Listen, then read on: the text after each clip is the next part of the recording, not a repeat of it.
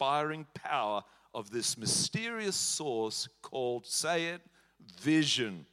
Vision is the key. And I love this statement. Helen Keller says, the only thing worse than being blind, and you know she was blind and she became an entrepreneur. She did incredible stuff for the Blind Society, but she was blind. It's stated that she said, the only thing worse than being blind is having sight but no vision. And of course, another statement, I'd love to quote a Walt Disney quote right there, but I haven't got time. Vision is the key. Vision is the key to unlocking the gates of what was and what is, to propelling us into the land of what could be and has not yet been. You getting this? Vision sets you free from limitations of what the eyes can see and allows you to enter into the liberty of what the heart can feel. It is a vision that makes the unseen visible and the unknown possible. Oh, I love this stuff, don't you? Vision also makes suffering and disappointment bearable. Oh, there's a downside to this. There's a gritty side to this stuff. Vision also makes suffering and disappointment bearable. Athletes in the house know that. Business owners in the house know that. Who's had a business and gone to the wall? They've gone again. They've gone to the wall. And you know what? But now, now they're doing well because they stayed with it. They persevered with it, with their purpose in life. So vision generates hope in the midst of despair and provides endurance in tribulation. Thank God for vision. Vision inspires the depressed. Great remedy for depression, vision. Vision inspires the depressed and motivates the discouraged. Without vision, we dwell carelessly, we go wild. It even says we perish. And I'll speak about that scripture in the moment. So our world, you know it, I know it, you can see it with natural eyes and spiritual eyes. We see this world struggling big time, and it does need purpose and vision. When fear and hopelessness and uncertainty, insecurity, emotional and social trauma, depression, disillusionment, discouragement and despair abound, we need a people of God. We need a church that is talking about, with vision, you can thrive, amen? And so leaders stand up, people stand up and declare there is a way forward. And that is exactly, okay, so Proverbs 29 verse 18, where there is no vision, the people perish, but he that keepeth the law. So Solomon was telling us, without vision, without God vision, without that prophetic vision for your life, for the church and for this world, you will just think it's doom and gloom. But praise God that when you are born again, that you have the Spirit of the Lord in you, your eyes become illuminated, your heart becomes stirred to believe in a noble theme of the gospel making a difference in this world, amen? So to everything there is a season. Ecclesiastes 3:1 says, a time for every purpose under heaven. And I got to pick on the young people this morning. You represent a purpose. In you is purpose. You're here by purpose, but we, the church, have got to get that purpose revealed and stirred up and illuminated in your life. You have a designated purpose to live out in your life through an assignment, through a calling, and through, a heart that says, God, what have you for me? I want to live that life out all the days of my life. And let me just PowerPoint these ones. There is a purpose to our lives. Vision comes from purpose. Do we have that? God created each person with unique vision. 2, he has tremendous plans for you that no one else can accomplish. 3, we need to recognize our purpose in God, and we do. Are they up there now? All right. Helping you to capture and fulfill your vision is the purpose of the church. And someone was asking me, so why are young people now, they're doing these jobs that typically they do when they're young. Maybe it's working at McDonald's, but I'm pulling up beside them, and years previous, there was a bit of cheer about them. There was a bit of a spark in their eyes. I'm pulling up to young people in the drive-thru, and they're dead. They've got no light. There's no spark in their eyes. Well, I'd like to tell them Jeremiah 29 verse 11 says, "Beloved, I know the plans I have for you, plans to prosper you, not to harm you, but to give you a future and a hope, to give you a spirit of a future and a hope." And that's what our young people need. Without that future and a hope spirit in them, man, with all the news coming at them every which way, they are going to get a bit zombified, I know. You should be able to see further than your eyes can look. Father, we pray that this vision represents being able to see further than the natural eye can see. Vision is seeing the future before it comes into being. Lord, you have way more for each one of us. You have way more for this church. It is a mental picture of your destiny. Father, you have born us for destiny. Let us have a mental picture. Open the eyes of our heart. The eyes of our heart. Open them. God gave humanity the gift of vision so that we would not have to live only by what we see. Thank goodness. The words vision and revelation are sometimes used interchangeably. To reveal means to unveil. Something that is unveiled was there all along but could not be seen. Only by seeing what is not yet here can you bring something new, creative, and exciting into existence. All right. Vision is given to people. Vision was given to Abraham. Vision was given to Moses. And with that, that vision was pregnant with purpose, destiny, and provision. Amen?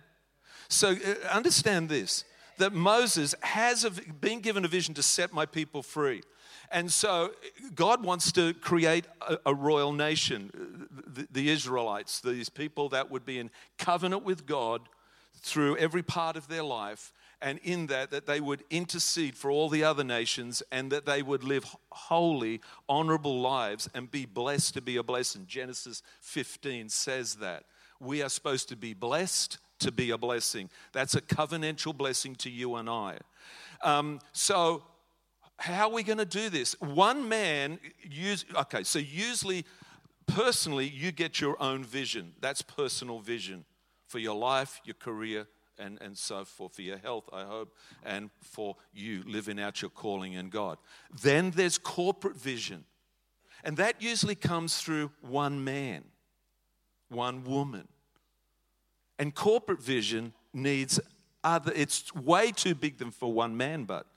And it usually needs and always needs people to help that vision be fulfilled and be brought into existence, if you know what I mean. So Moses has been given a vision to set the people free. The people are indeed set free, but they are set free and loaded up with gold and silver from the Egyptians. Do you know that story? The Egyptian says, "Take all this, take it all." Moses said, "Well, great, we need that to worship God with. We need that to worship anyway, but we need it for our purpose and our mission and our vision too." So those people that were set free from Egypt joined with Moses and said, "We're following you." And the Bible says they were baptized into Moses through the Red Sea, and they went through the wilderness. It's a bit of a struggle, but we're on the way to the promised land of God's will fulfilled in our life and the church's life. Amen? But people have joined with Moses, and they're following him, they're worshiping with him, and they're listening to him, and they're submitted to his vision. Folks, that's church right there. So you've got to weigh up, is the vision from God? Is this a vision from God? And that's due diligence. Did this man really hear? Did these people really hear that to build a church in Tugger and start a youth group and then birth a church in Nairobi and do all this other great stuff and men's ministry? And is that really? Well, 27 years later, I can say that somehow the vision that God gave us was pregnant with provision, because where there's vision, there's provision for your life personally and for this church corporately. And I had to explain that yesterday morning into a combined ecumenical meeting for scripture teaching. And some people were getting nervous about the funds that we needed and needed to come in more for the scripture teaching in a whole host of other schools. But we need more funds. But I got up and said, I know this, where there is vision, there is provision. And I trust God for that provision. and not laying the blame at the people all the time. Come on, people, you've got to give more, you've got to give more. No, it's not about that. It's believing in Jehovah-Jireh, that he is Lord of the vision. He's Lord of the vision, and if it's his vision, it's his bill. If it's his vision, and if this is truly his vision, there is provision in it, in the vision of the church. And can I say with hand on heart, nearly 27 years later, the vision that we had, birthed out of a primary school hall into a high school hall, 5 years in a tent, and in 2008, at the completely wrong time of the GFC, business people, listen to me, God brought this church out of the ground, the steel out of the ground in 2008. And I had the NAB Marrickville business manager come up, got Phil, I'm sorry, but we're just about to be hit by the biggest financial crisis ever, and we can only give you so much. And I said, that's fine, we'll deal with that. But God provided the rest. That elevation room out the back, the men of this church built that. We built it with our own hands. So we're pioneers, but we believe that the people in the church join with that vision and they prosper in turn. It's a miracle house. What's that church we talk about? Psalm, the church, the miracle house. We sing the song. Jillie, help me.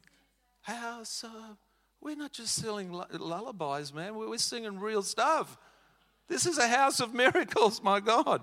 All right, so I'm wrapping it up. Psalm 33, verse 11 says, the counsel of the Lord stands forever, the plans of his heart to all generations. Father, would you help us see the vision of this church?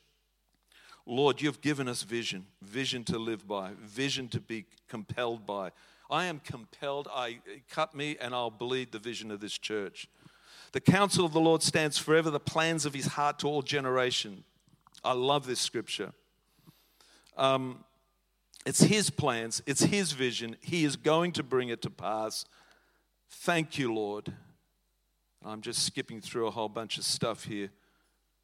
But Father, I love this, what I read the other day. The first church chaplain pastor to reach our shores, he was so smitten by Australia, and in his first preach, he declared this, and it is written down, and he says this statement, what shall I render unto the Lord for all his benefits to me?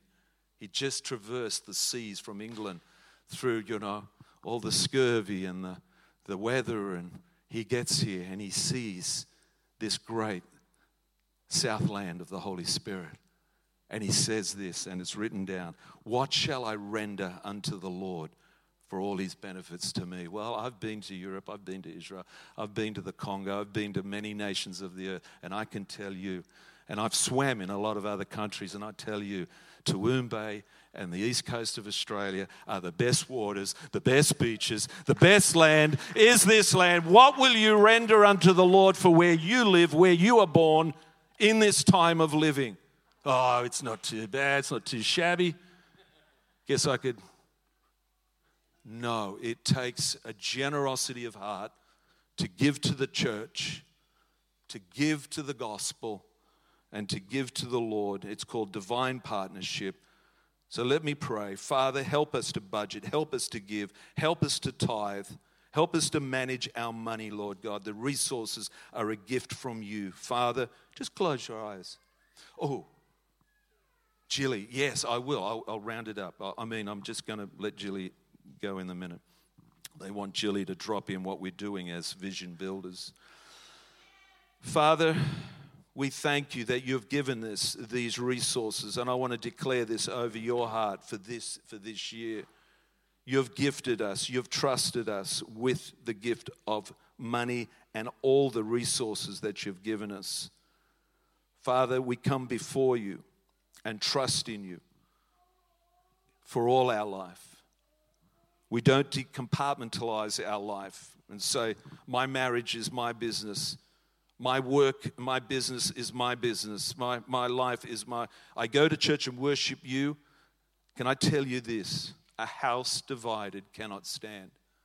living your life divided, dividing your finances away from God, Bible says a house divided will not stand. And again, can I just say this? Give joyfully, without compulsion. I had another entity want to give the church, I'll be honest, $3,000. And I realized the tone of the communication in giving us this $3,000 donation had tones of, it was a bit begrudgingly. It wasn't a spirit of generosity. I would call that strings attached. And I went, whoa, hang on. And I said to them, hey, it's fine. I don't want to damage the relationship.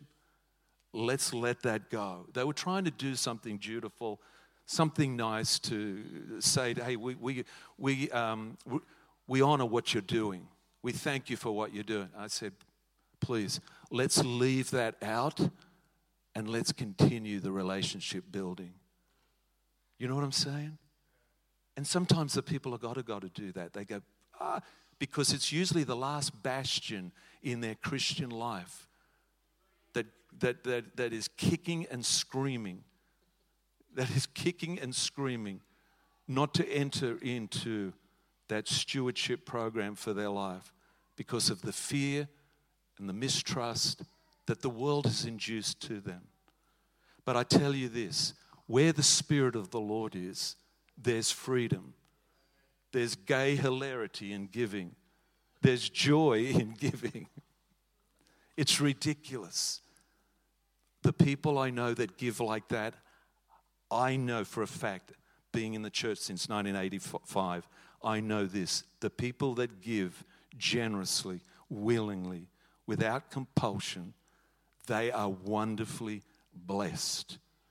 The people that are on a slippery slope of, in their own strength, trying to do this stewardship program, it is a sad affair.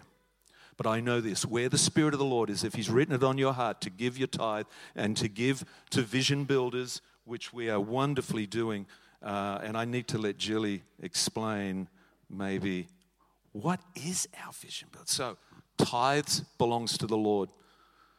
We give that to the Lord. Don't eat it. Don't buy shoes with it. Don't buy a hamburger with it. It's just obviously not worth it. And offerings are our investment to the Lord. What are we doing with Vision Builders, Jillie? Please explain. Yeah, well, 27 almost years of strong vision, strong faith. With that, you need strategy, right? And you need a program to work towards. And as you said, we've always been built on the incredible generosity and faithfulness of actually ordinary people. So that's incredible that has been our story for this long. And so Vision Builders, we are standing here today because of campaigns like Vision Builders. Many of you already give to Vision Builders. But this year, I just wanted to give you a recap. We're halfway through our 22-23 campaign, and this is our C3 Cares, this is our building for the future, this is our reaching out part of who we are, because we believe that as a church community, we're not here just to sit around and get fat, right? We're not just here to just think about ourselves, but we're building for our future. We want to reach out to the nations and we want to care for our community. And one of the biggest things in our heart is to join and partner with the community with what they're already doing. So important. Like we don't want to just create this like nice little island where it's just all of us and we do it in our own strength. But we want to say to our community, what are you doing? What are you trying to do? Let us partner with you. And so God is leading us on some journeys of relationships, which is really exciting. Yep. But like last year, we sort of focused on, we had the great flood and a lot of the great flood it was too, and a lot of unprecedented, the flood that came. There was a lot of rebuilding, a lot of progress, and thank you to every single person who helped out with that. And we've had so much favor. Like in the last 3 years, in a time where we really should have struggled, we have gone from glory to glory. Yes, and that's so the Lord. That is so His goodness. Absolutely. And so we bring our loaves and our fish, and He just makes an absolute absolute miracle out of it. And that is what this is about. That is about us being connected to the vine, connected to what he's doing in the kingdom, because we can make a large impact when we're working with the Lord, not against the Lord, with his plan for us. Right. And so this year, I just love that the Lord sends people into our church who have such a burning passion for something inside of them, and it aligns with the vision, and we can just go, let's do it. And so one of those components is, I'm so excited about this, Frank Flannery has just got this incredible gift on his life, which I think has just really been flourishing over the last little while he's been released to be supervisor of our employment program that happens here during the week. He's an absolute genius. Yeah. There's so many different facets happening, and it's all turning and everything. But we are going to launch our men's shed really soon. And that's going to be headed up by Frank. And so that's really exciting for the coming next 6 months. And the next thing we're going to do is launch this transformation centre. We have such an anointing on our church for transformational healing. And Pastor Julie's going to share more about that as she comes up. But that is our heart. That is our goal for the next 6 months. We're going to focus all our attention into getting this men's shed up and running and to see this transformation centre come out of the ground. Guys, we've been building. It's time for us to activate now. Right. And I want you to get excited, and I want you to just read through this. You can see up the back there's more information about where we've started, how the Lord has done miraculous miracles with our story. Because of the vision and the faith that's in this place, I'm telling you, when you get on board with the vision in this place, it is going to spill over into your family and into your personal finances and into your businesses. Haggai talks about two houses. Yep. Your house and his house. Yep. And when you put priority on his house, he will build your house. Amen. Haggai tells us that. If you prioritize your house, then the Bible says you live in your panel houses and you're so comfortable, but my house is in ruins. Whoa. It's a bit of an admonishment there, to a warning and encouragement to get your priorities right. Yep. Make sure the house of God is well blessed. And yeah. But yeah, you can still join in. The brochure is in the back of your seats, and there's pledge cards. Come and see the reception desk at the end if you want to come and jump on board. It is so exciting. I think by the time we get to our campaign in June, my gosh, we're just going to have so much to celebrate. Jill, I'm praying that when people read this, that they will be stirred in their hearts. The Bible says in Nehemiah, I think, they were stirred to rebuild the walls. And I believe that there is a stirring in people's hearts to give, and that's why we do give. We give because the Lord stirs us on the inside, and then, of course, that prompts our soul, our mind, our will, emotions to say, is that good? Yes, it's good. Let's do that. And then the body reciprocates and begins its journey of honoring and obeying God. So Vision Builders is tax deductible, which is huge. Yes. For business people, they can give and get a tax-deductible gift. Yep. It's DGR. So thank God that a lot of things we do, the government sees fit to honouring or blessing us in helping us raise funds for the vision of the church, get that, to do what we're called to do. Now, if you give your tithe, you just give it straight to the church, no strings attached. But if you're a business person and are giving offerings, utilize the tax-deductible gift account, which is available at the back. Give us a wave, ladies. Awesome. Now, can I just say quickly, the people that do give to the church, and I know most of the people, the core group I would call them, give honorably. They're not fair weather. They give weekly because I was going to read out a scripture about Cain, but Cain says, in due process he brought an offering, meaning when he wanted. It was like a woke attitude. Look, I'll do it when I want. No, but Abel brought it on time, and he brought the first fruits. Yeah. And God says, I'm honoring that. I'm all over that. Not when you want to do it. And so, Father, we come before you now. Lord. Come on, let's just pray together. And so, Father, stir us up on the inside. Vision, write upon the tablet of our heart to be good stewards of that which you give us, the time, the talent, the treasure, the skills, the abilities that we have to create wealth have been given by you. Lord, we honor you firstly. like Abel, we give the first fruits, and we give over and above that as an investment into your kingdom, that you would richly bless us and multiply the fish and the loaves. As people give this year to every offering, deliberately with intentionality of their heart, saying, Jesus, build your church. May the gates of hell not prevail. Let us continue to stretch, and see the tent be enlarged with more people, more presence, more glory. We pray this in Jesus' name. Amen. Amen. Amen. All right. There was, and behind your seat there are cards, and I'm going to give you a few moments to look at that and then to respond. You can get up actually and go to the FPOS machine and do that while you have a chat between yourselves while you do that.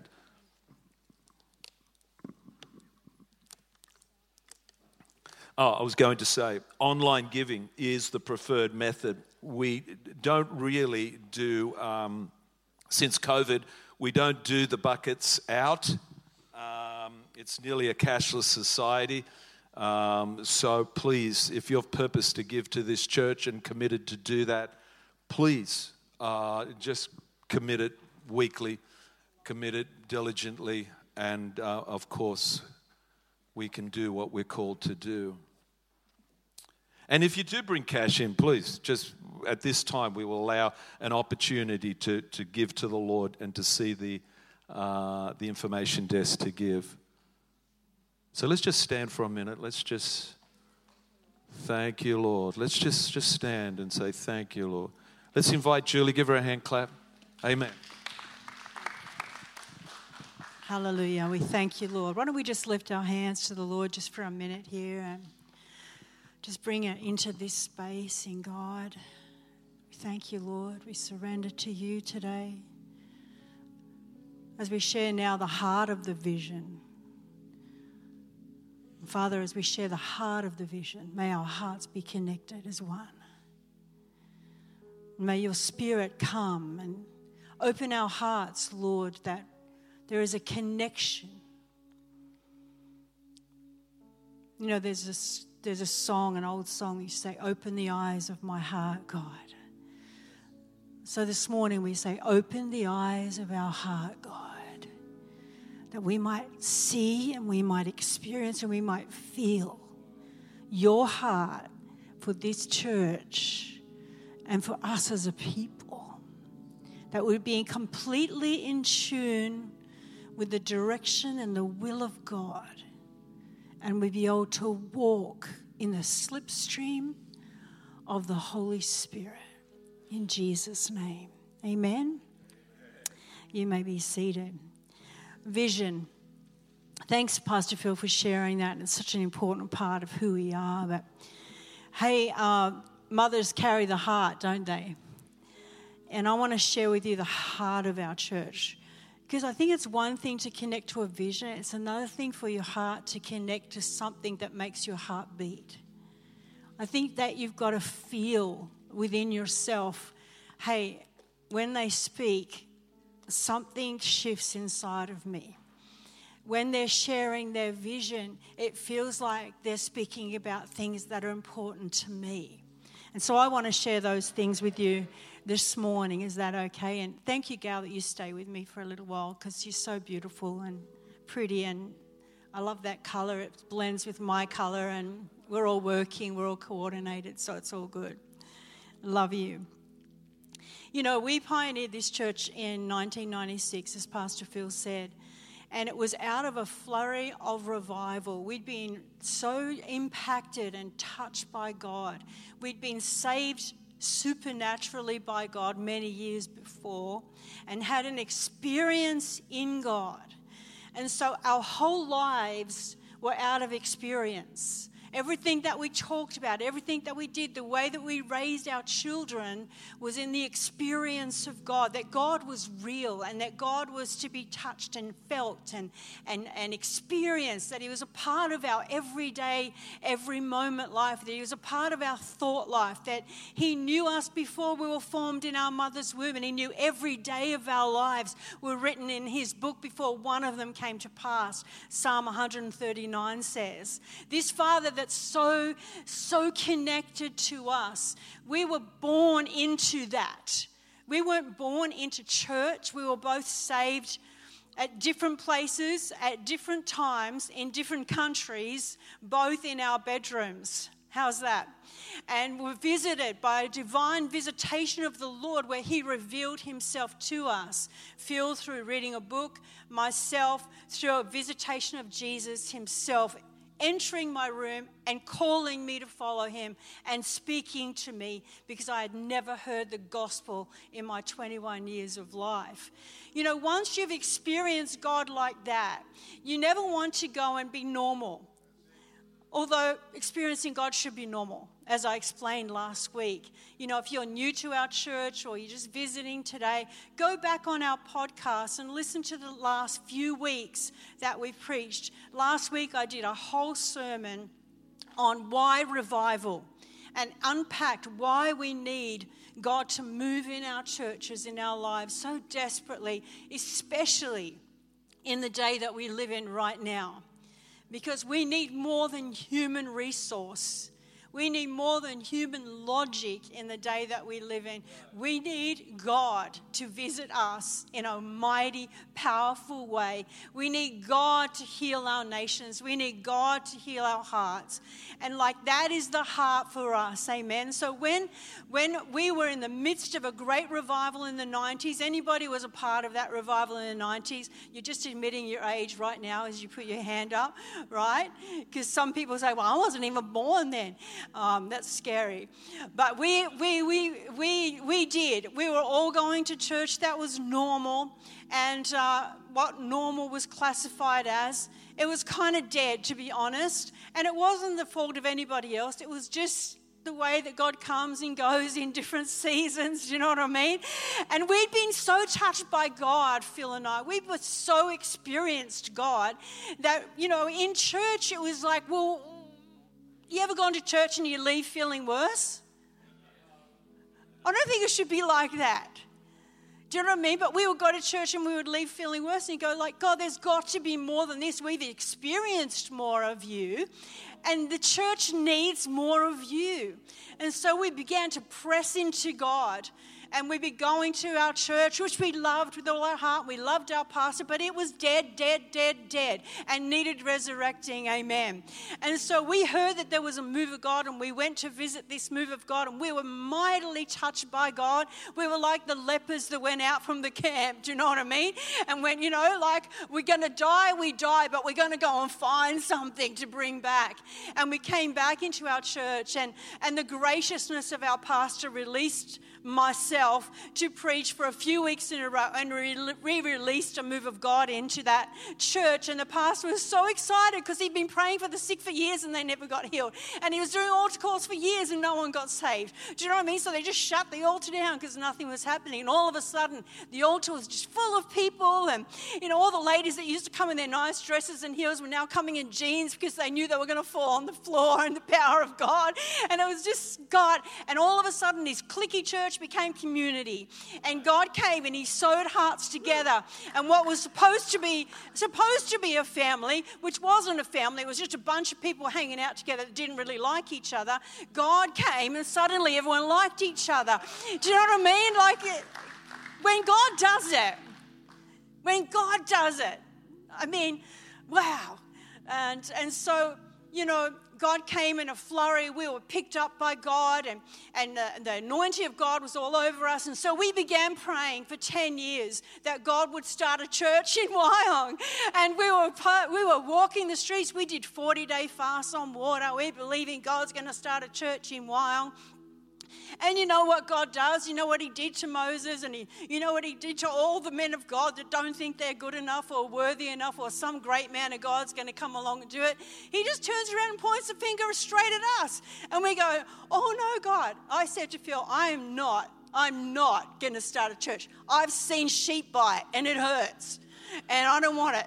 And so I don't want to take my kids in there. And so, you know, but the passion that we had inside of us, the passion that we had to bring the reality of Jesus Christ to the church, the passion that we had to bring a real Jesus and a real relationship with him. You know, I knew what it felt like when Jesus was in the room, and I never, ever wanted to be in a church again where Jesus wasn't present. Amen? And so the presence of Jesus is such an important thing to us, such an important thing to us. And so we said yes to God, trembling. We're trembling. We don't know how to do this. Phil had been to Bible college. I hadn't. And we had no training, really, in any of this, but it was just this passion, and we stepped out by faith, and the Father met us. And honestly, as soon as we opened those doors, the Spirit of God came. We had, you know, nearly 200 people saved in the first 12 months. We had no team. We had nothing. We had a guitar and a tape player, and God just came. And, you know, people were running in off the streets being saved. People were being healed and delivered. And we were learning on the way. And it was an incredible experience. And this lasted for 2.5 years. And then God said to us, I'm going to tone it down a bit. But don't worry. Get everything in place. You know, get teams in place. Get people in place. Get a building, you know. Get a place where you can be. And I'm going to come again. And when I come again, you'll be running until Jesus comes back. So we've held on to that vision in our hearts for all these years. It's been 42 years now since I saw Jesus, and I've held on to that look in his eyes. I've held on to that feeling of what it's like when he's in the room, and I want that manifest to every other human being, and so do we. Amen. Is that right, Pastor Phil? Amen. Because they deserve a real Jesus. They don't deserve a Jesus that we put in a package that we think is acceptable to man. They deserve the real deal, and they deserve real people who carry a real deal. You know that kids and dogs, they spot a fake a mile off, but I think there's a lot of people right now in the world that are spotting fakes in the church. And there's nothing more important right now that we need to do than to be real, to love God with all our heart, soul, mind, and strength. And love our neighbor as we love ourselves. Allow God to come and invade our space and experience him for ourselves, so that in turn he heals our hearts, so that in turn we can love other people. When you just bring it down to those three things, you only got a couple of things to get right, Frank. And we've taken 2,000 years to try and get anywhere close to it. Do you know what I'm saying? But God is with us, and if we can allow God to be with us, God does the work through us and in us, and he changes us from glory to glory with ever increasing glory into the very image of Jesus Christ. That is a huge part of who we are, because you've got to know who we are, right? Because you've got to know that culture comes from core values, right? So every house has got core values. Is that right? Has your house got core values? Are there certain things in your home that you say, well, we do this, but we don't do that? Right. You know what I mean? There's core values in your home. And you as parents or your parents set the core values in your home. Is that right? So mum and dad set the core values. They go, this is important to us, and this is what we think are the most important things for us to build a culture from. So our core values build culture. And so many years ago, Phil and I sat down as the mum and dad of this house that God appointed. We sat down and we went, well, it's great that we belong to a movement and we love our movement, okay? But you can't transport someone else's culture onto you, because if you become like robots, or you become like, I don't know, clones. And so we didn't want the corporate, the clone, we didn't want that, and that was quite acceptable in our movement. That's why we love our movement, because they let you be autonomous, they let you be yourself. And so we just went, you know what? We got to formulate our own culture. And to formulate our own culture, this is many years ago, we got to sit down and write what is important to me and Phil. Because as a mum and dad of the house, if we don't believe in our core values that come from our inner being, then we're not going to be able to communicate those, and we're not going to be able to build a culture that is someone else's culture. You know what I'm saying? And so we had a whole list of things, and we've really broken that right down to these four words. Transform, experience, transform, belong, reach, on the wall over there. So when you look at those words, they're just not something we've scribbled up there. That is our core values and our culture that we want to build in this church. So let me explain it to you, and this is how you're going to understand who we are. And the first word is experience. And as I've explained, you've got to have an experience. And I love this saying: a person with an experience is never at the mercy of a person with an argument. Once you've experienced something, you know, people can argue with you till the cows come home. I mean, I've had J-dubs at my door, you know, Jehovah's Witnesses, which are a cult, by the way, in case anybody's confused, standing at my door trying to give me doctrine. You see? And I look at them in the eye and I go, but I've seen him. I've been with him. I've felt his love. Have you ever experienced the love of Jesus? And they have nothing to say. Nothing to say back. Because a person with an experience is never at the mercy of a person with an argument. We don't have to be, you know, Bible scholars to share what Jesus has done in our lives. We just have to really experience him. And when you have a real experience, it comes across so honest and so real that it changes lives. It's not like I'm trying to quote scriptures at people and thus saith the Lord and prophesying some gloom and doom over them. I'm just telling to them, this is who Jesus is to me, and this is what he's done in my life. And that I share that experience. So the key thing that we have, one, the value that we have, in this church, first and foremost, is that you personally experience God.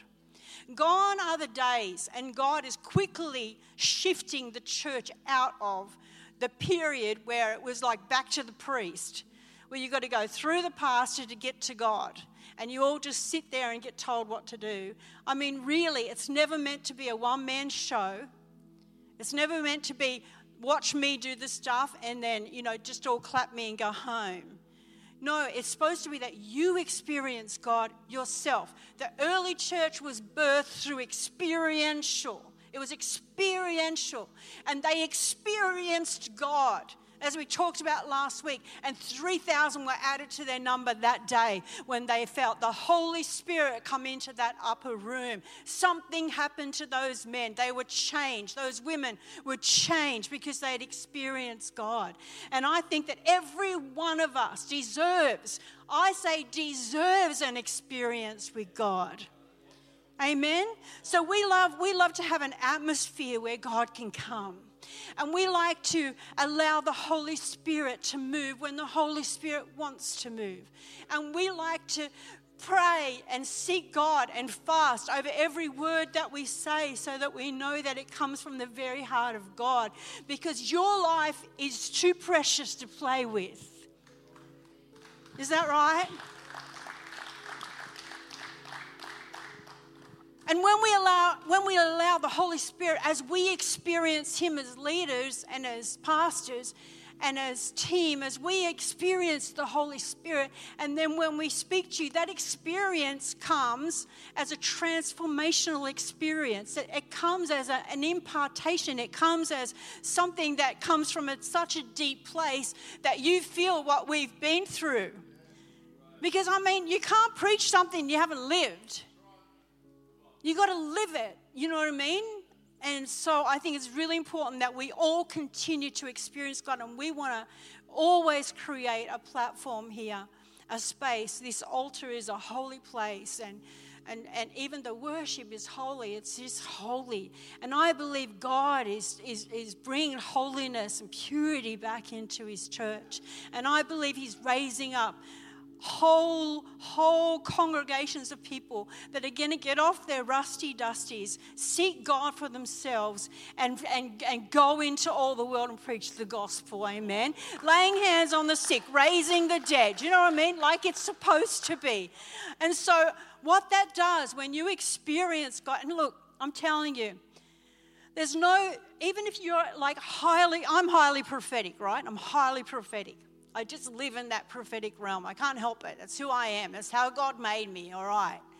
But there's no way in this world that I could have a word for every single person in this room at the same time. I could have a word for each of you because that's the gift of my life if I stood you here and we're all here for 3 days. But for God, to allow God to come and say, Lord, surely you can move in spaces that we don't even understand. Surely, God, we can trust you enough that you speak into the heart of a human being without me there, without me. You know, that while they're in worship, that you would come, Holy Spirit, and you know every need and you know every heart, and you will touch every life if we allow the anointing of the Holy Spirit. So that's a little foretaste of the word experience. There's so much more to that. So much more to it, but I'm just, you know, just giving you a quick zap of our hallelujah, of our vision. Okay, good. You know, we know in the New Testament when Jesus was walking around, and honestly, there wasn't one person that came into contact with Jesus that didn't experience something. You can't be around Jesus and not experience that. So why do we think we can sit in church in the presence of Jesus, so we say, and not experience something? And I love it when he healed the blind man and the Pharisees and the Sadducees and the couldn't sees and the wouldn't sees were trying to interrogate him. Like, what happened? What did he do? Who was it? No, were you really blind?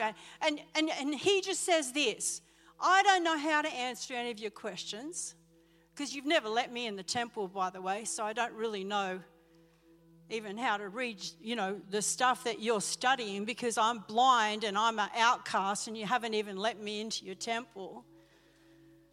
But I just know this one thing. I was blind and now I see.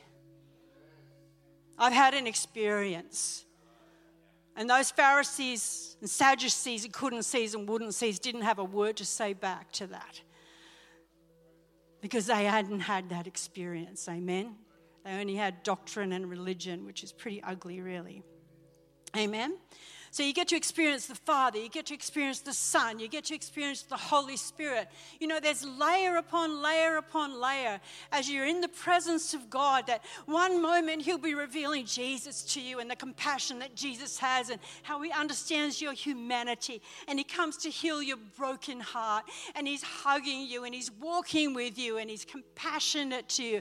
And the next minute he's the King of Kings and the Lord of Lords, and he's on a white horse and he's taking you into victory, amen. Amen. And then comes the Holy Spirit, and the Holy Spirit comes, and the Holy Spirit guides us and comforts us and leads us, and he's the counselor, and he takes us through. He's the best counselor in the world, by the way. He's the best one that can take us through our healing journey. Yes, I love all the people that help us, but he's the best one that can take us through our healing journey, and the presence of the Holy Spirit, and the sense that he doesn't leave us as orphans, but he left the Holy Spirit to walk with us. Amen. So we're no longer orphaned when we've got the Holy Spirit either, and that's a good thing, amen, hallelujah. And then next minute, in the presence of God, you're experiencing the Father, and all of a sudden you realise you're a child of God. All of a sudden you realise you belong somewhere. All of a sudden you've got identity, and you've got this, and there's no way man can give you that stuff. Man is a conduit by which God moves. Amen. But you get an encounter face to face with him yourself and you'll be changed forever. One touch of his glory. If I could just touch the hem of his garment. If I can just touch the hem of his garment, I know I'll be healed. If I can just touch the hem. Well, I'm telling you, we get to touch more than the hem of his garment. Since he's resurrected and released the Spirit of God upon the earth, we get to touch the whole thing. We get the whole deal. Amen. And we should be accessing that. And that is the vision of our church, that everyone would access that personal encounter, experience with God. So you would know who you are. So he would identify you as a son or a daughter of God, and I'll talk about that more. So when we experience God, of course, it opens the way now for the next very important core value word that we have is transform. And as I said, as you experience God, you're transformed. Amen? Transform. Look at this. I love this scripture. It's one of my key scriptures to my life. But we all, with unveiled faces. You know, we don't have to veil our face anymore when we're in the presence of the Lord. Through the blood of Jesus, there is nothing between you and him. There is nothing that can separate you from his love. You can boldly come into the throne of grace at any time through the blood of Jesus. No sin, no devil can keep you away from him. Amen? So we come, it says, for we all with unveiled faces, that says the holy, but it's beholding, sorry, that's my spelling error, not theirs. Beholding as in a mirror the glory of the Lord, so as we behold him, are being transformed into the same image from glory to glory, just as by the Spirit of God. You know, it says that what you behold, you become like. Some people look like their dogs, for goodness sake.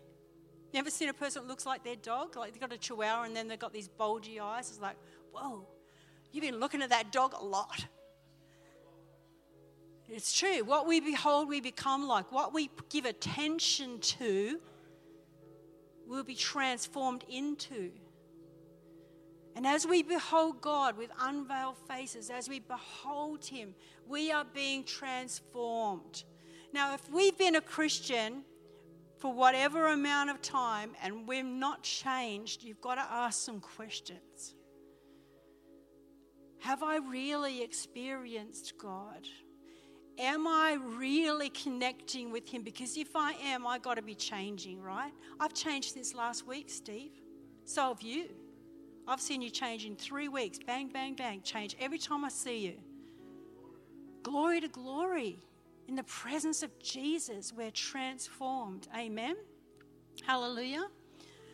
And so we've always believed in transformation, and therefore we've always had prayer ministry we offer to people, where we've had deliverance ministries.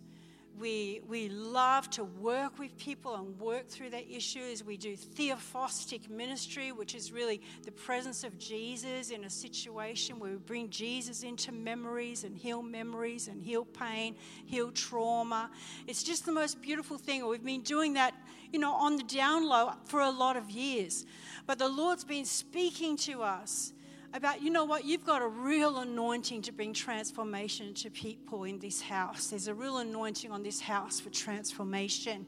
Why don't you make it that there's a holistic approach to transformation? Because we would be praying with people, prayer ministry, they might have some deliverance and inner healing, but then we hit a trauma, we have to send them to a psychologist. The psychologist doesn't want to send them back to us, then they need deliverance again and the psychologist, and they just go round and round and round and round and round and round and round. Where really there are steps to transformation and everybody should be working together. So we want to start a transformation centre in this building and we're working on it right now. We've actually started the training for this where people can actually come and they can go from each room in this building. We would have different ministries. So we would have prayer ministry in one room, and deliverance ministry in another room. We would have inner healing ministry in another room. And then we would have a psychologist in another room. And then we would have a counselor in another room. Then we would have a life coach in another room. Then we're going to be running courses on anxiety and depression and how to overcome them. And then we're just going to have people to tell you just how to get out of bed and brush your teeth in the morning, because sometimes you just need that. Do you know what I'm saying?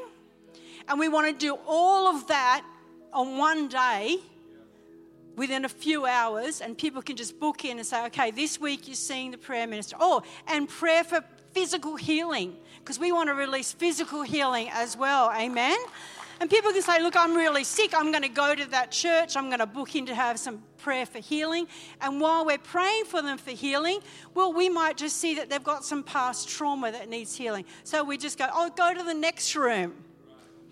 We don't have to say, well, we don't know what to do with that because, you know, we have to send to a psychologist now. It's going to cost you $160 and you might be able to get in for the next 3 months. And, do you know what I mean? But we're going to have psychologists, counsellors working with us that are also trained in deliverance and inner healing, so that we can just rotate and help people and get them to come to wholeness and healing. I mean, I just love it. There is nothing greater than being in a room with a person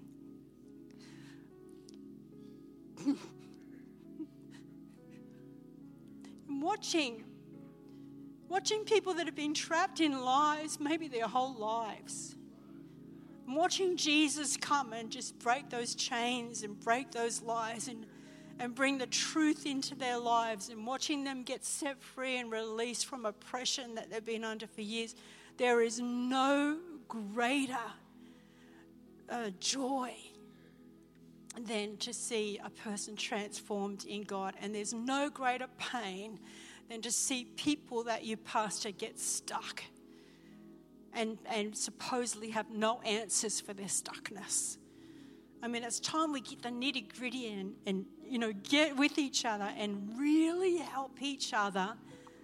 You know what I mean? Like really, stop pretending and be real. Put down your big black Bible and say, hey, I need help. I'm struggling. We all struggle. And we need each other, to pray for each other, to love each other, to walk each other. We've all been through trauma. We've all been through pain. We've all got stuff that stops us moving forward in God or restricts us in areas of our giftedness. And honestly, we want every single person to be free and to be originally what God designed, to restore everything back to the original design, so that you can be released to be who you are in the gifts that you have and the blessing to your family, to raise your kids not like you were raised maybe. Do you know what I'm saying? Not repeating the cycle, but to break the cycles that are in family lines and to release a whole new group of people that are going to raise incredible kids on the earth. Amen. And it starts with us. Amen. So the third word is belong. Belong. You know, and it's not just about, well, I belong to that church or I go to that church. You know, belonging is much deeper than that. Belonging is like finding your family. You ever watch that show, Find Your Family? Oh, I love that show. I just sit there and bawl my eyes out. Phil walks in and goes, are you watching that show again? Oh, my God. But I just love it. You know, people that have adopted babies out when they're little, and then they go searching for them and they find them, and the kid's 50 now. And she's an old lady, and she's holding her 50-year-old like he's the baby that she lost. And they get, I just sit there bawling my eyes out. You know, there's a sense of belonging when you're adopted into a family. Amen? When you're adopted in. And it says this in the scriptures in 2 Corinthians 6:18, I will be a father to you, and you will be my sons and daughters, says the Lord Almighty. Yeah? Look at this scripture in Ephesians 1:5. God decided in advance to adopt us into his own family by bringing us to himself through Jesus Christ. This is what he wanted to do, and it gave him great pleasure. Amen? So really, we're a family. And there's an adopting in. There's a like, this is my tribe. You know, this is my brothers and sisters, my mums and dads, my aunties and uncles. And when I go through something, they go through something with me. You know, when one hurts in the body, they all hurt. And we all support each other. And one's broke, and we all give them money. And one's hungry, and we give them food. And, you know, one's, you know, got a crisis in life, and we all pray and visit the hospital. I mean, this is what it's like to belong, to actually belong. Not just visit a place on a Sunday, but actually be part of a family and to belong to each other. Amen? Hallelujah. Belonging means connection. And Katrina and Roger can't be with us today, but I'll just show you their faces. That's Katrina and Roger. Katrina was on staff with us for nearly 16 years as sort of our right hand and prayer person and PA and secretary and all these things, 16 years. And Roger was a pastor of C3 Foster. He lost his wife through cancer a few years ago and was pastoring alone. And I don't know, a few pastors got together and kind of did a bit of matchmaking, not mentioning any names, and they fell in love. And so they've been married now, is it nearly 6 months, is it? 7 months. They've been married 7 months. And we let Katrina go. And we said, you go and be free to go, even though it will break our hearts for you to go, but you go. And you guys choose. You have like 6 months off and just choose where God will have you. And so they did that. And they lovingly came back to us. Roger handed his church over to someone else. And they said, C3 Church Tugger is our family. And we're coming home. Amen. And we want to support you, Phil and Julie, in whatever you're doing. Roger says, I know I've been a senior leader, but I want to hold up your arms. I want to support you. We want to support you together. And so they're amazing people. And they're supposed to be here today. And today we were supposed to ordain them as pastoral care pastors of our church. You can say, yeah, you can clap for that because that's pretty cool. That's pretty cool. But they're both sick in bed. So there you go. So we're putting that off for 2 weeks and we're going to actually ordain them, and they will be officially the pastoral care pastors of our church. They'll look after all the pastoral care in our church, and they'll raise up a pastoral care team to make sure that no one slips through the hoop, I mean, because everyone is important. Everyone is important, and everybody's story is important. Everyone needs to be seen and to be heard and to feel like they're dignified. Amen? So we want a place where people are dignified, not just on a Sunday, but through the week. And so they're going to really get connect groups running off the ground. We've got a few connect groups now, but that's going to escalate. Connect groups are going to escalate. We want to see everybody into these, you know, midweek meetings where you're having meals together and you're sharing life together and you're pastoring each other, for goodness sake. Amen. Hallelujah. They're going to do connect groups. They're going to do new Christians. And they're going to just do everything at a pastoral care level. And they're going to share that with you the week after next, because next week we have guest ministry, and that's going to be phenomenal. So next week we have the Clancy's coming. I want to quickly just throw in an ad here. And this couple have been, I think, nearly 40 years with children's ministry, youth ministry, and ministering to parents. And we've got them on the Saturday and the Sunday next week. So on the Saturday, 3 to 5, we're inviting all the parents to come and bring your children and youth. And these people, I'm telling you, they carry a spirit of revival, and they can stir something up in your children, in yourselves, that you didn't even know existed. And they're going to minister to the parents and the children from 3 to 5 next Saturday afternoon. And they're going to teach the parents, how do I pray for my child and release the gifts in their life? It's phenomenal. I'm telling you, they are phenomenal. And you just come as a parent even. It's fantastic. And then we got them on the Sunday morning as well. So that's going to be great for our church to release, you know, more of the spirit of revival right through the ranks. Amen? And to let you know, within the connection that young adults is going to have a new expression this year. And we're still working it, aren't we, Mick and Joe? We're working on that new expression together with the young adults to see what really fits them this year, new and fresh. And we're talking with young adults, what do you need in your world? And also to let you know that in Connection, on Sundays twice a month, we have what's called Sunday Youth. So at the moment, we don't have a midweek youth group. Because over COVID, that kind of just shut down. We want to start that again, but we're waiting for some great team to rise up to really take that youth to a new level. Amen. In the meantime, we have Sunday morning youth, which is called Sunday Youth, twice a month. And just stand up, Jamie and Monique there and Tom.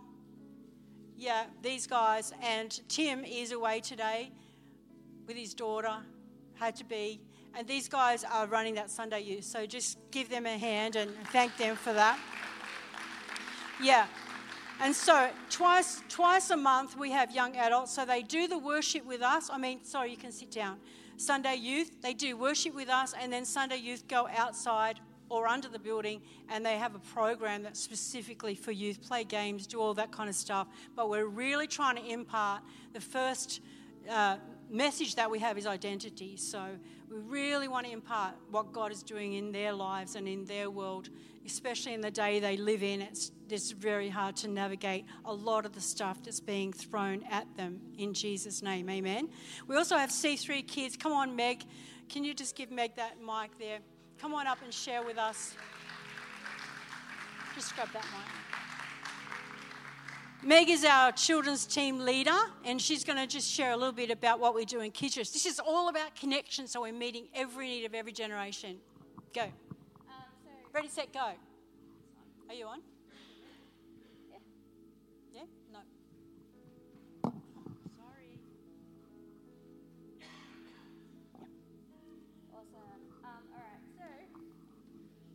I have a big voice. I could have just loudly spoken, but this is much better.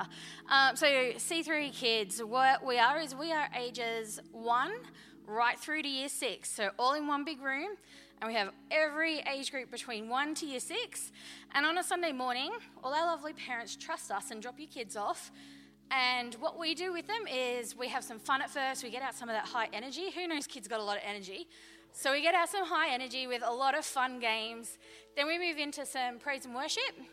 And then we have different themes. So at the moment, our theme is Storage Full. So we have a memory verse based on Storage Full that we go through every week. Then there's usually a bit of a break. After that, I have morning tea, because kids focus better when they've got food in their bellies. Oh, yeah. So we have morning tea, and then we ask them to come and sit. So by this time, we've got out their energy, we've fed them, they're ready to sit and listen. And this is when we now get to really impart into them. So at the moment we're doing, like I said, Storage Full. It's a back to school program that's all about how to focus on God with all the distractions that going back to school brings. So every few weeks, so this one runs 4 weeks, they're all different, but every term we have themes that are impacting on the kids, on what is relevant for them today. So we're imparting into them, but not just that, we actually train up our kids. So we've got junior leaders. So once you become 10 years old, we start to move you into a junior leader program if we can see leadership on your life. We also have skits where the theme of the week is introduced, and that's where we see really all our performing arts kids come into their own. They come, they perform, they love it.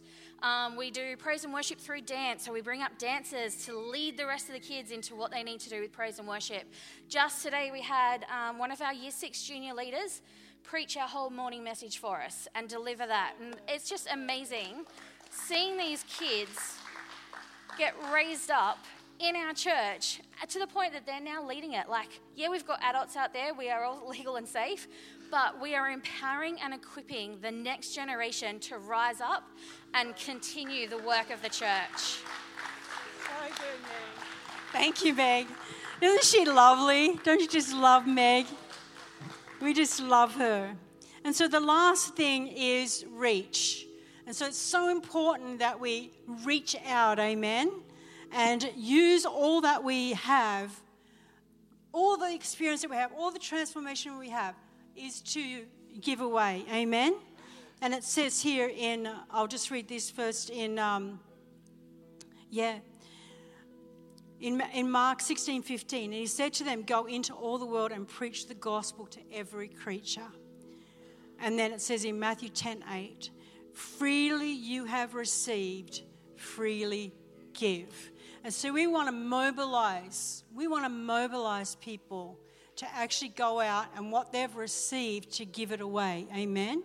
And we can do that as individuals, but also we do that as extending our borders and churches in other places. So through this church, we have a church now in Kenya, in Nairobi, Kenya, where my son and son-in-law and daughter have planted there, up and running, fantastic church. They're also in Newcastle. And now we're about to plant a church this year in Dubai. So amazing. God's doing incredible things. And it's amazing when you know, as Pastor Phil said, as you sow what's been given to you, as you extend your borders, as you be generous with what's in your hand. I mean, we could just keep all of these, our family members here, and they're all so amazing. They're all pastors in their own rights. But God is causing us to sow out and to reach people. How can we reach people if we don't go out? How can they hear if no one tells them? And how can someone tell them unless they go, the scriptures say. And so we've got a really exciting announcement for you, because we want to send Gillian Andrew out with a vision that's gone on their heart, and they're going to share that with you right now. Awesome. You can clap now. Thank you, Nan. Thank you. There's a scripture here. I just want to read this really quickly. It's in Psalm 5. I don't know if you've ever read that. It's amazing. It says, for you, O Lord, will bless the righteous. With favor, you will surround him as with a shield. And for the last little while, we have been believing and that the Lord is leading us and guiding us. And I believe that God's heart is for people, that God loves people, and that God, wants to bless people. And I believe in the gospel message. I actually think that the gospel message is the greatest message that there is. And those out there that don't know who God is and how great God is, I believe it's part or a mandate of the church to actually be the light and to go out and to tell people, hey, God is with you and God is for you. And so our heart for the last little while is to say, hey, there's so many people out there. There's so many people out there. There's so many people out there that God is saying, hey, there is more for this person. There is more for that person. So we believe that God is enlarging this house, that God is enlarging our hearts, and God is stretching our vision to step out and to bring a whole new expression of what God is doing and to reach out and to spread the great news of the gospel message. Yeah, we're a very prophetic, we're having apostolic prophetic pastors. We are a very prophetic and strategic church. And so maybe you may not see it with your own eyes. This is a complete step of faith, and it's completely in planning phases, but we want to bring our whole church family into this. But C3 Tugger it's a place where people can come and be restored and refreshed. And we need to expand, church. We need to reach more people. And that's on our hearts. God's got this vision. It's a step of faith. It's a strategic, prophetic move. And we just want to be positioned ready for when the Spirit moves, and we need to catch the harvest. There will be a harvest. And we need to reach people for Jesus. And in our heart of hearts, we just want to point people to the Lord. We want to point people to Jesus. And to do that, we need to fly. And we'd love to stay as like this beautiful, happy family. And like this has been years and years. But the Lord is saying that C3 Tugger needs to expand, and that we need to do this as a church, and we need to release the apostolic and the prophetic gifts upon Pastor Phil and Julie's lives. They are outworked in us and outworked in many others, many others. So all over the nations, preaching the good news of Jesus. And so that's on our hearts. So can we show you a little sneak peek? You're our church family. This is all of us doing this together to expand across the Central Coast. That is our mission field. The Central Coast is our mission field. It is our people. Yeah. We want to bring the gospel. We're already bringing the gospel on the sand, on the beach. We want to bring it in. My Bible has so much sand in it, it's ridiculous. Yeah. My car has so much sand, it's you know, if we have to preach in the middle of the shopping centres, we'll do it, because we just want to reach out and be a bridge into his house and into this incredible place of inner healing and restoration and the anointing that's on this church. For sure. So we're going to show you this little sneak peek.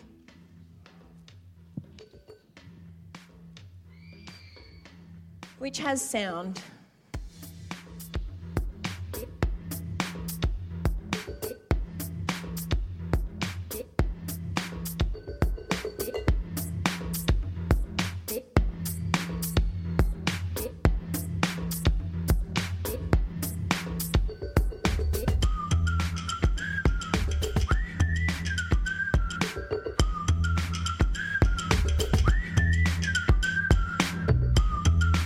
So you'll see that get launched today. As soon as we leave from here, we'll be officially sending out this video and seeing what God does. So thank you, church. Thank you, pastors, for being apostolic, strategic leaders that see with the prophetic eye, and that's what we need to believe. Amen. We'll just stay out here, Andrew, and so good you explained that culture, Jules. Really appreciate that. And Andrew and Jillie, thank you so much. We believe this is crazy days. That was a segment, by the way, of your book that was up there. Can you run that book down here, please, quickly? I've got to do this quickly. And that's a book that Andrew wrote. He's a bit of a journalist. He's a writer. He's writing another book also. I shouldn't tell anyone that, but so close. You're going to release another book about, can I say the subject? About men. A little handbook, a little glove box book about men. He's got a real heart for men, not to flounder, but to find traction in life. And I believe it's going to be a great book and so needed. But this one was Faith, Hope and Love, released about a year ago, I think now, or a bit more. And Pastor Phil Pringle's endorsed it, and others and others and others. And so the idea for the expression that they're talking about is on the coast. It's the surfing community, but it's more than that. It's everyone. But they seemingly have favor, and they had a very significant meeting because of how they resurrected Christian surfers. Can I just say this? Yeah. I was explaining this the other day to the combined churches of Wyong in their fundraising for SRE, scripture teaching. And I was saying, my son-in-law and daughter took a dying group, a very good group that was started in the 70s called Christian Surfers Group. The idea of it was started by a visionary that created this group that was based around the culture of the Christian faith, and the kids would be able to go down to the beach, do surfing competitions, but fellowship, Bible study, and be their own community of faith, hope, and love. And so, but it's been dwindling and dying, and all up and down the coast. What is happening? The church is under threat in some ways. But Gillian Andrew did this. By the power and the purpose of vision, they walked into that and they served the group. It only was down to about 20 people, and the leadership was struggling. But you guys, Andrew said, I've got vision for this. I don't know what's happening, but I have vision for a better day. Vision is the belief for a preferred future. Let me tell you that. And they saw the group. They said, guys, we see this doing so much better. And when Jillie and Andrew stepped up, and Jillie is a business guru, by the way, when they stepped into it and said, this is such a catalyst for so much more blessing than it presently is. They dropped into that dying group vision and the power, because with vision, there's provision. And all of a sudden, all the Christian surfing shops on the coast dropping in large amounts of sponsorship, goodies and wetsuits and finances, and boom. And so the national office, the state office rung them up and saying, guys, every group is struggling except yours. Please come and please explain how you're doing this. So they got to explain to the national Christian Surfers Group how this group is living and breathing. And so and gone to a whole new level of prospering. And so Compassion Australia, which is a great child sponsorship program, said, hey, can we put it, you're getting 200 people on the beach at Wombrel and Avoca and wherever, can we drop in a stand and put, say, 12 kids on the beach and people walking by? I said, yeah, sure, we're not sure if it's right, but in terms of will anyone really stop? Well, not only did people pull over, people walking their dog pull over and check the kid out, but they got 12, all the people, all the kids that they put up, they basically got them sponsored. And Compassion Australia went, my God, that's the most success in an outdoor event we've had for so long. We need to have it. So the bigwigs of Compassion Australia sat with them Thursday and said, we want to enter into a partnership with you guys for not just the Central Coast, but for other regions of the world. We want to do other stuff because you guys are cutting edge. You guys have got vision. You guys have got something that makes things live, and we need to make compassion live in its new day, and we need to see God move again in these things. So, and then I sat down with the Scripture Union, and I'm telling this story, the Sydney guys, head office, and they go, oh my God, no, I want to meet with these people. So out comes the card, and they want to meet these guys. So there's something of favor on them. It's something to do with partnership, and it's something to do with spreading the gospel. And we've got to help each other now. We've got to pull together. It's all the churches and all the all the ministries out there. And we're a kingdom church. We're not just an insular, parochial church. We're about the kingdom. Man, I was sitting in an Anglican church yesterday, mixing it up with those dear people. And I love them. But I had to tell them straight, where there's vision, there's provision, guys. So, Father, we pray, where there's vision, there's provision. Thank you, Father, for faith, hope, and love. That's the message of their book. It's available at the back. Please check it out. It's a coffee table book. You can give it to your kids. Give it to anyone. People have got this. Famous people have got this book. It was given to them. So, Father, we thank you for the Spirit of the Lord upon them, and we anoint them. Yeah, please, could you just reach out? Please, Father, we bless. Bible says the mighty right hand was upon Ezra. 6 times it says that in the book of Ezra. May the mighty right hand of God come upon you with your vision. It's in its seed form. Don't ask them all the questions yet. They're not sure. They're just going, we feel that this is a seed and we need to plant it on the coast. And it represents a church, an expression of faith, hope, and love. We know that. But all the rest will come. God will pad it out.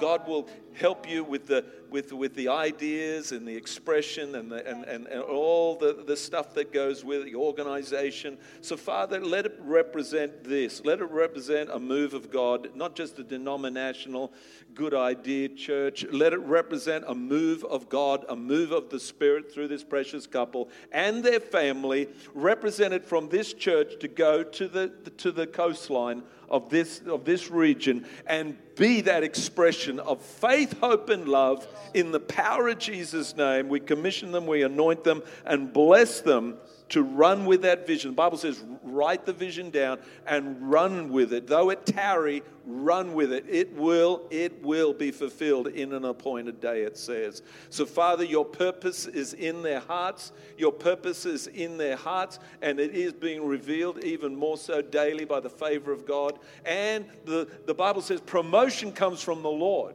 It doesn't come from man, but it comes from the Lord. And I believe the Lord is promoting you into your greater day of an expression of faith, hope, and love on behalf of this church and on behalf of the good Lord. Does everyone stand? God bless you as you do, Father. Why don't you stand and reach your hands towards them in Jesus' name while the worship team come. I just want everyone to pray for our vision too, our continued vision. In Nairobi, Kenya, we have a church there.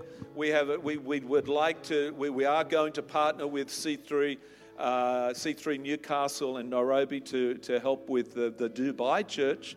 And so, guys, let's be honest.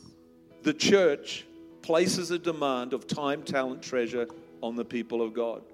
And it is only right the people should say, what are we doing with that? What are we doing with that time, talent, treasure? Well, you've heard everything that we're doing this morning.